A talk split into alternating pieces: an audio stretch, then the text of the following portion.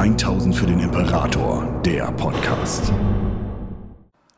Hallo und herzlich willkommen bei 1000 für den Imperator. Mein Name ist Stefan und das ist ein anderer Blick auf die Death Guard und Nörgel als Gesamtkonzept.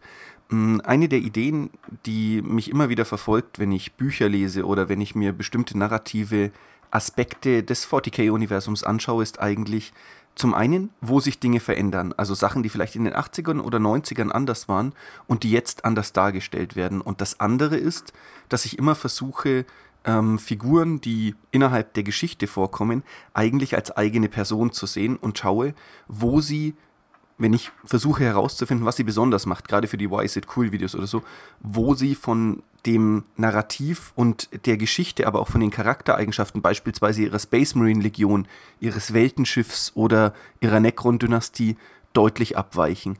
Und dabei sind mir zwei relativ eigentümliche Sachen aufgefallen, die mir so eigentlich gar nicht richtig klar waren. Ähm, ich möchte sie gerne hintereinander abarbeiten, aber sie haben vielleicht miteinander zu tun. Vielleicht irre ich mich aber auch einfach vollständig. Ich weiß es noch nicht. Mal gucken. Ähm, das eine ist, dass sich bei der Nörgel-Darstellung Dinge massiv verändert haben. Ich habe jetzt gerade das ähm, zweite Dark Imperium Buch gelesen, wo ja immer wieder auch ähm, der Seuchenkrieg und ähm, Mortarions Pläne, aber auch große Dämonen des Nörgel und Nörgel als Ganzes präsentiert werden. Und darin hat sich für mich eine Sache sehr, sehr deutlich dargestellt, die ich, als ich mit Warhammer begonnen habe, völlig anders wahrgenommen habe. Ich hab, bin auch nochmal den Schritt zurückgegangen, um ganz sicher zu sein und habe alte Sachen angeschaut und meiner Ansicht nach stimmt's. Nörgel war als ja, keine Ahnung, so vor zehn Jahren noch, vielleicht auch vor fünf, vielleicht auch vor Beginn der achten Edition, eigentlich eher auf einen Ekelaspekt ausgelegt auf einen, ähm, ja, sozusagen eine gewisse Hoffnungslosigkeit und einen gewissen Verfall. Und vor allem war das Hauptthema die Hilflosigkeit der Sterblichen im Angesicht, ja, eines sicheren Todes und vor allem der Krankheit. Und das hat sich meiner Ansicht nach dahingehend völlig verändert im Narrativ, dass Nörgel etwas Komödiantisches bekommen hat, etwas beinahe Lustiges. Nicht im Sinne dessen, dass ähm, ja, dass irgendwie das jetzt plötzlich eine Punchline geworden wäre oder so, gar nicht, sondern dass man diesen eigentlich vorher nur bei den Nörglings vorhandenen Aspekt, dass es dieses niedliche, fröhliche Ganze jetzt sozusagen weiter ausdehnt und eigentlich ganz, ganz viele der Nörgel-Dämonen in einer endlosen Fröhlichkeit vor sich hin existieren und sozusagen die Galaxis und diesen riesigen Kampf, Chaos gegen das Imperium, äh, Chaos gegen die Galaxis, äh, als eine Art Scherz oder etwas humoristisch Wertvolles empfinden. Und das hat mich sehr, sehr stark zum Nachdenken gebracht. Ganz besonders kann man das eben jetzt gerade im zweiten Dark Imperium Buch nachlesen, wo sogar noch einmal explizit hervorge ja, herausgestellt wird, dass eigentlich alle Nörgeldämonen, die da auftauchen, sehr, sehr lustig sind und es eben diesen einen ähm, großen Verpester gibt, der immer traurig und immer grimmig ist und dadurch bei den anderen heraussticht und wo sozusagen die seine Diener schon richtiggehend besorgt sind, dass er irgendwie nicht in guter Stimmung ist, obwohl er doch das Universum verpesten darf. Und ja, ähm, das ist ein eigenartiger narrativer Schwenk, der mich dann auch dazu gebracht hat, das mal natürlich direkt mit der Death Guard als Space Marine Legion in Kontakt zu setzen und vor allem damit, was Nörgel eigentlich tut. Und die grundsätzliche Idee ist natürlich, dass Nörgel als Konzept eigentlich das universellste schon fast ist. Denn, wie gesagt, für die Tatsache, dass man an Zinsch fällt, bedarf man einer gewissen Grundbildung, einer gewissen Grundintelligenz und einer gewissen Intriganz sozusagen, einer Neugierde und vor allem auch der Gelegenheit. Und das macht es im 40k-Universum, wo die meisten sterblichen Seelen eigentlich nicht in diese Richtung tendieren, sondern ja, halt in Makropolwelten irgendwo im Dreck leben und es ihnen schlecht geht, eigentlich sehr unwahrscheinlich, dass man an diesen Chaosgott in irgendeiner Art und Weise fallen kann. Dasselbe gilt im erweiterten Sinn auch für Korn und Slanesh. Natürlich gibt es unfassbar viele sich völlig im Exzess verlierende Wesenheiten äh, im 40k-Universum. Genauso gibt es unfassbar viele gewalttätige ähm, Seelen, aber wenn man mal auf das Gros schaut, denke ich, kommt man am Ende zu einer relativ einfachen Erkenntnis. Mit Krankheit und Verfall, gerade bei der Grundstruktur des Imperiums, liegt man eigentlich gar nicht so falsch. Und dann ist natürlich die Frage, was genau prägt Nörgel eigentlich? Naja, am Ende ja die Zahl der Seelen, die sich in seinen ja, ähm, letztlich Untaten in seiner Hoffnungslosigkeit, in seinem negativen Aspekt des Warps in irgendeiner Art und Weise manifestieren und darin widerhallen. Und das könnte auch sozusagen diese Veränderung erklären, denn in Anbetracht der Tatsache, dass das bei Nörgel eben Abermilliarden von Seelen sind, die unter diesen direkten körperlichen ja, ähm, Auswirkungen des Lebens in Makropolwelten, der zunehmenden Vergiftung des Universums oder der Galaxis äh, leben und der Tatsache, dass sozusagen die Lebensspanne dieser Menschen extrem kurz ist. Das könnte natürlich auch Nörgel entsprechend verändern, denn am Anfang ist das ja nicht so. Also natürlich ist das Imperium schon immer ein umweltverschmutzender, schlimmer äh, Dreckklumpen, klar. Aber diese Situation, dass das sozusagen sich als eine hoffnungslose Dauersituation manifestiert, das, glaube ich, ist erst jetzt sozusagen ähm, endgültig entschieden. Ne? Also die Vision des Imperators vor 10.000 Jahren war ja letztlich nicht, dass das Imperium so bleibt, sondern dass man eben menschenwürdige Umstände für die ganze Menschheit erschafft. Eben letztlich auch mit dem Ziel, dass eben gerade so Dinge wie Nörgel langsam wieder an Macht im Warp verlieren und sich die ganze Nummer wieder normalisiert. Das kann jetzt nicht mehr passieren. Und eben diese gigantische Zahl an Anhängern macht, dass Nörgel natürlich auch der menschlichste aller Chaosgötter ist. Denn am Ende ist diese Hysterie, die da einhergeht, diese tiefe, völlige Verzweiflung und dieses fast schon komödiantische, das darin liegt, nicht ein dem Ganzen liegt ja kein guter Witz zugrunde oder sonst irgendetwas, sondern dieses Lachen und dieses völlig breite Grinsen, mit dem man fast schon debil in das Universum geht, das spricht natürlich von einer gewissen, ich sag jetzt mal, ja, einem gewissen Mangel an vorhandener Grundintelligenz bei den Anbetern. Ne? Das sind in der Regel sehr, sehr einfache Personen, die irgendwie vom Imperium auch massiv klein gehalten und unterinformiert gehalten werden. Auf der anderen Seite ist es aber natürlich auch so, dass eben da eine gewisse Fiebrigkeit darin liegt. Dieses man versucht trotz allem, obwohl der eigene Körper innerhalb des Imperiums, innerhalb des, ja, äh, keine Ahnung, seiner Makropolwelt, innerhalb äh, der Raumstation, in der man lebt, oder vielleicht auch bei Rogue Tradern des Schiffes, auf dem man ja auch verpestet wird, sozusagen, ist ja eigentlich egal, wo man da unterwegs ist. Obwohl der eigene Körper da permanent aufgibt und immer weiter zerfällt, versucht man ja Glück zu finden und irgendwie ist da natürlich eine gewisse Grimmigkeit da und dieser Humor, mh, hm, der damit einhergeht, diese Verzweiflung, irgendwie mit dieser Situation umzugehen, das schlägt eben in dieses, ähm, ja, in dieses Übersteigern, in dieses am Ende kann ich sozusagen nur noch mit Humor, der aber eigentlich nicht auf einer echten witzigen Tatsache basiert, reagieren. Und das ist, glaube ich, wenn man so ein bisschen in Richtung, keine Ahnung, immer wieder vorhandene äh, imperialer Garde schaut. Ich denke da an diesen äh, sehr, sehr coolen Soldaten, ähm, der Stahllegion in, ähm, auf Armageddon während des Hell's Reach Romans, aber äh, eigentlich egal, wo man da so ein bisschen hinschaut, ne? Da ist ein Galgenhumor ganz, ganz tief in den meisten imperialen Bürgern drin. Und der schlägt natürlich auch in die Richtung durch. Und wenn man den dann eben mit Fieber und Verfall kombiniert, kommt man am Ende bei Nörgel raus. Irgendwie. Vielleicht. Ich, ich weiß, es ist nicht ganz, es ist nicht ganz gerade, ne? Es ist schief, da fehlt irgendwie ein Aspekt, den ich gerade auch nicht greifen kann. Vielleicht habt ihr ja eine gute Idee, wo quasi dieser letzte Klick herkommt. Was hat das Ganze jetzt mit der Death Guard zu tun? Naja, relativ einfach eigentlich vom Gedanken her. Ich habe mir angeschaut, was gemacht hat, dass die einzelnen Chaos-Legionen an den Warp gefallen sind.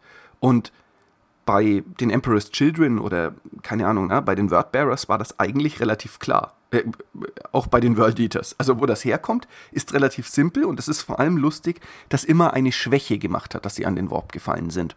Also, na, die World Eaters waren von Anfang an halt, oder nicht von Anfang an, aber allerspätestens als sie auf Angron getroffen sind, irrsinnige Berserker und hatten den Hang zu Gewaltexzessen. So, das bedeutet, sie fallen an Korn, weil sie ohnehin zu Gewaltexzessen neigen. Das ist ja sinnvoll.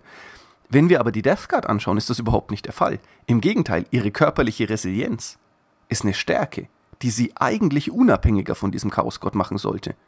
Und das ist auch überhaupt nicht, was sie fallen lässt, sondern was die Death Guard fallen lässt, ist ihre Menschlichkeit an sich. Und das ist ein Gedanke, der wirklich herausstehend ist. Wenn wir uns mal die Charaktere der Death Guard anschauen, Typhus, Mortarion, Krugor oder auch Nathaniel Garrow, dann stellen wir immer wieder fest, dass das eigentlich Personen sind, die ihre körperliche Resilienz eigentlich gar nicht mal so hoch hängen. Also diese Fähigkeit, einen Bolterschuss wegzustecken, den einen anderen Space Marine vielleicht, der einen anderen Space Marine vielleicht töten würde, das ist ihnen nicht per se wichtig. klar, ihre Kampfdoktrin basiert darauf, aber in Wahrheit ist das, was sie eigentlich als Space Marine Legion auszeichnet, dass sie die menschlichste aller Space Marine Legionen sind. In keiner anderen Legion hat man in dieser Stärke die ähm, grundsätzlichen Stärken und Schwächen der Menschheit so stark ausgeprägt. Sie sind eifersüchtig untereinander, sie pflegen ernsthafte, echte, tiefe und bedeutungsvolle Freundschaften, die über Waffenbruderschaft hinausgehen, in einem ganz, ganz anderen Maße als die meisten anderen Space Marine Legionen. Vielleicht machen das die Luna Wolves noch so am Anfang, ne, wenn man da so an das Moneval denkt. Aber auch da, ähm, wenn wir an Nathaniel Garrow denken, der ist sicherlich als Space Marine trotz allem ein bisschen der Menschheit enthoben, aber von allen Space Marine Charakteren, denen ich jemals begegnet bin, ist das der, der am ehesten versteht, was da los ist und auch mit Menschen am ehesten sinnhaft interagiert. Auf der anderen Seite ist es sogar so, dass er ja tatsächlich diese Befehlsempfängermentalität, die eigentlich die meisten Space Marines trotz allem tief in sich haben, fast schon vollständig ablehnt, bis zu einem Punkt, wo er sogar Mercador als Person als extrem kritisch sieht. Nicht in dem Sinne, dass er vorhat, illoyal zu werden oder so, aber in dem Sinne, dass er sagt, äh, Entschuldigung, ich hinterfrage schon, was du da machst und ich urteile auch über dich. Und dieses Urteil ist eben nicht auf seiner Überlegenheit als Astartes begründet, sondern tatsächlich auf einer eigenen Moralität, die er während seiner Reise gefunden hat. Das bedeutet, irgendwas muss in der Death Guard sein, was deren Hyper, Hypo, Hypnoindoktrin, Hypnoindoktrination, Verzeihung, eigentlich so ja, fast schon hat misslingen lassen an ganz, ganz vielen Teilen. Das könnte natürlich mit ihrer extremen Sturheit und ihrer extremen Resilienz gegen äußere Einflüsse deutlich zu tun haben. Aber in der Gensaat der Death Guard ist etwas, was ihre Menschlichkeit ganz stark enthält, äh, erhält. Jetzt könnten wir sagen, na gut, okay, Nathaniel Garrow ist natürlich sozusagen so ein bisschen ein Liebeskind der Horus Heresy.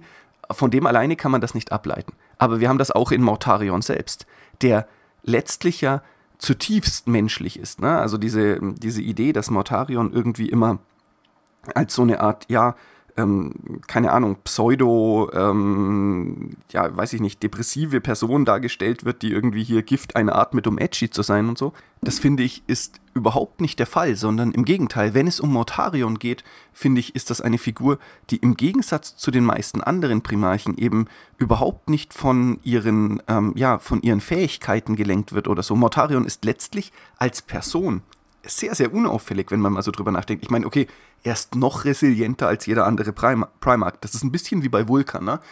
Ja, okay, geschenkt, aber das hebt ihn nicht hervor, weil es halt keine Fähigkeit ist, die erstmal irgendwie so für den großen Kreuzzug einen herausgehobenen Wert hat, sondern Mortarion ist einfach eine Person, die zutiefst von ihrer Geschichte geprägt ist und dadurch sozusagen ihren eigenen Charakter und ihre eigene Persönlichkeit erhält, die nicht mal zwingend mit ähm, den Fähigkeiten, mit denen er geboren ist, irgendwie großartig in Einklang steht. Na, klar, er hätte Barbaros jetzt nicht überleben können, ohne dieser super resiliente Primark zu sein. Aber am Ende, dass die Entscheidungen, die er trifft aus dieser Geschichte heraus, die werden nicht von seiner körperlichen ja, Unverwundbarkeit sozusagen geprägt, sondern eben von den Erfahrungen, die er auf einer ganz menschlichen Ebene gemacht hat. Ne? Dieses Misstrauen, das er letztlich da auch höheren Autoritäten entgegenbringt, liegt darin begründet, dass die erste Vaterfigur, auf die er getroffen hat, ihn verraten hat. Und insofern sieht er den Imperator natürlich ab Sekunde 1 eigentlich auch einfach als eine kritische Person, weil er ständig damit rechnet, dass ihm das wieder passiert. Das ist ein menschlicher Zug. Und menschlich sogar dahingehend viel, viel stärker als bei den anderen Primarchen, dass er zwar sagt, ja, ja, der Imperator ist mein Vater, aber auch diese, dieser genetisch eingebaute Gehorsam sozusagen, ne, dieses erstmal vorhandene Grundvertrauen, auch bei Mortarion, nicht so direkt geklappt zu haben scheint. Zuletzt haben wir noch Typhus und Krugor, die beide tatsächlich primär von ihrer Eifersucht und von ihrer ja, Angewidertheit gegen teilweise ihre eigenen Legionsbrüder geleitet werden. Und alleine die Tatsache, wenn man sich das mal anschaut, dass ein Space Marine wie Typhus in der Lage ist, angewidert von anderen Death Guard-Mitgliedern zu sein, die ja theoretisch auf demselben genetischen Template sozusagen erschaffen worden sind, bedeutet ja entweder, dass er an Selbsthass leidet, sozusagen im erweiterten Sinne, das stimmt vielleicht auch ein bisschen, aber ich glaube es eigentlich nicht, oder dass er quasi einfach, ja, sozusagen halt zutiefst menschlich einfach über andere Wesen urteilt, unabhängig davon, ob er ein Space Marine ist oder nicht, sondern halt einfach sagt, ja, kann schon sein, dass wir aus demselben genetischen Material bestehen, aber ich finde dich trotzdem blöd. So, da hast du es, fertig. Und das, finde ich, geht dann plötzlich wunderbar mit Nörgel zusammen. Ne? Es ist, Nörgel ist nicht in erster Linie Krankheit und Verfall, wenn es darum geht, was eigentlich Menschen verführt, an Nörgel zu fallen, sondern in erster Linie ist es eigentlich sozusagen die pure Menschlichkeit an sich und das Leiden am Universum an sich. Denn Nörgel ist universeller in seinem Problem. Ja, es ist klar, er hat auch Zinsch so einen Wahnsinnsaspekt, aber ich finde diesen Hysterie- und Hilflosigkeitsaspekt, der letztlich daraus entsteht, dass man auf ein Universum guckt, das vor allem deinem Körper und halt dein Leben direkt bedroht, ne? Also ja, auch deine politische Stellung, du kannst auch nicht machen, was du willst und klar möchtest du gerne mal irgendwie einen Gewaltausbruch haben, aber in erster Linie ist dieses Universum erstmal feindselig, weil es deinen Körper bedroht und wenn der Körper kaputt geht, kommt deine Seele in den Warp und wird von dunklen Göttern gefressen. So. Und das macht Nörgel als Chaosgott eigentlich als unfassbar universell, weil er sozusagen eine Urangst und gleichzeitig ein Klammern an das Leben an sich hat. Ja, das Leben mag schäbig sein, es mag schlimm sein, aber es ist das Beste, was wir haben. Und das ist sozusagen für Nörgel auch sein großer Selling Point. Das ist, was ihn zum Cha als Chaosgott, glaube ich, zu einer Figur macht, die einfach ähm, mehr ist, als der erste Blick verrät.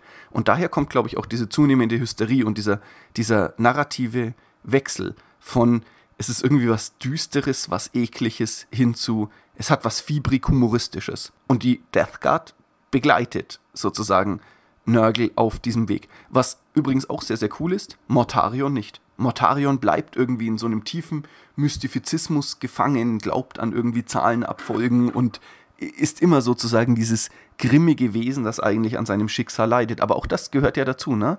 Mortarion kann seiner Situation nichts Humoristisches abgewinnen, weil er wiederum intelligent genug ist, genau zu verstehen, was eigentlich passiert ist und wie hoffnungslos die Lage ist. Das ist aber für seine äh, Death Guard Untergebenen, für die Space Marines der Death Guard, genau wie für die meisten anderen Nörgel-Anhänger, einfach überhaupt nicht der Fall. Die sind einfach nur, ja, letztlich völlig in ihrer Verzweiflung, ihrem fiebrigen Wahn und vor allem einem Universum, dem sie sich eben nicht geschlagen geben können und wo sie an ihrer eigenen Vitalität hängen, um jeden Preis gefangen.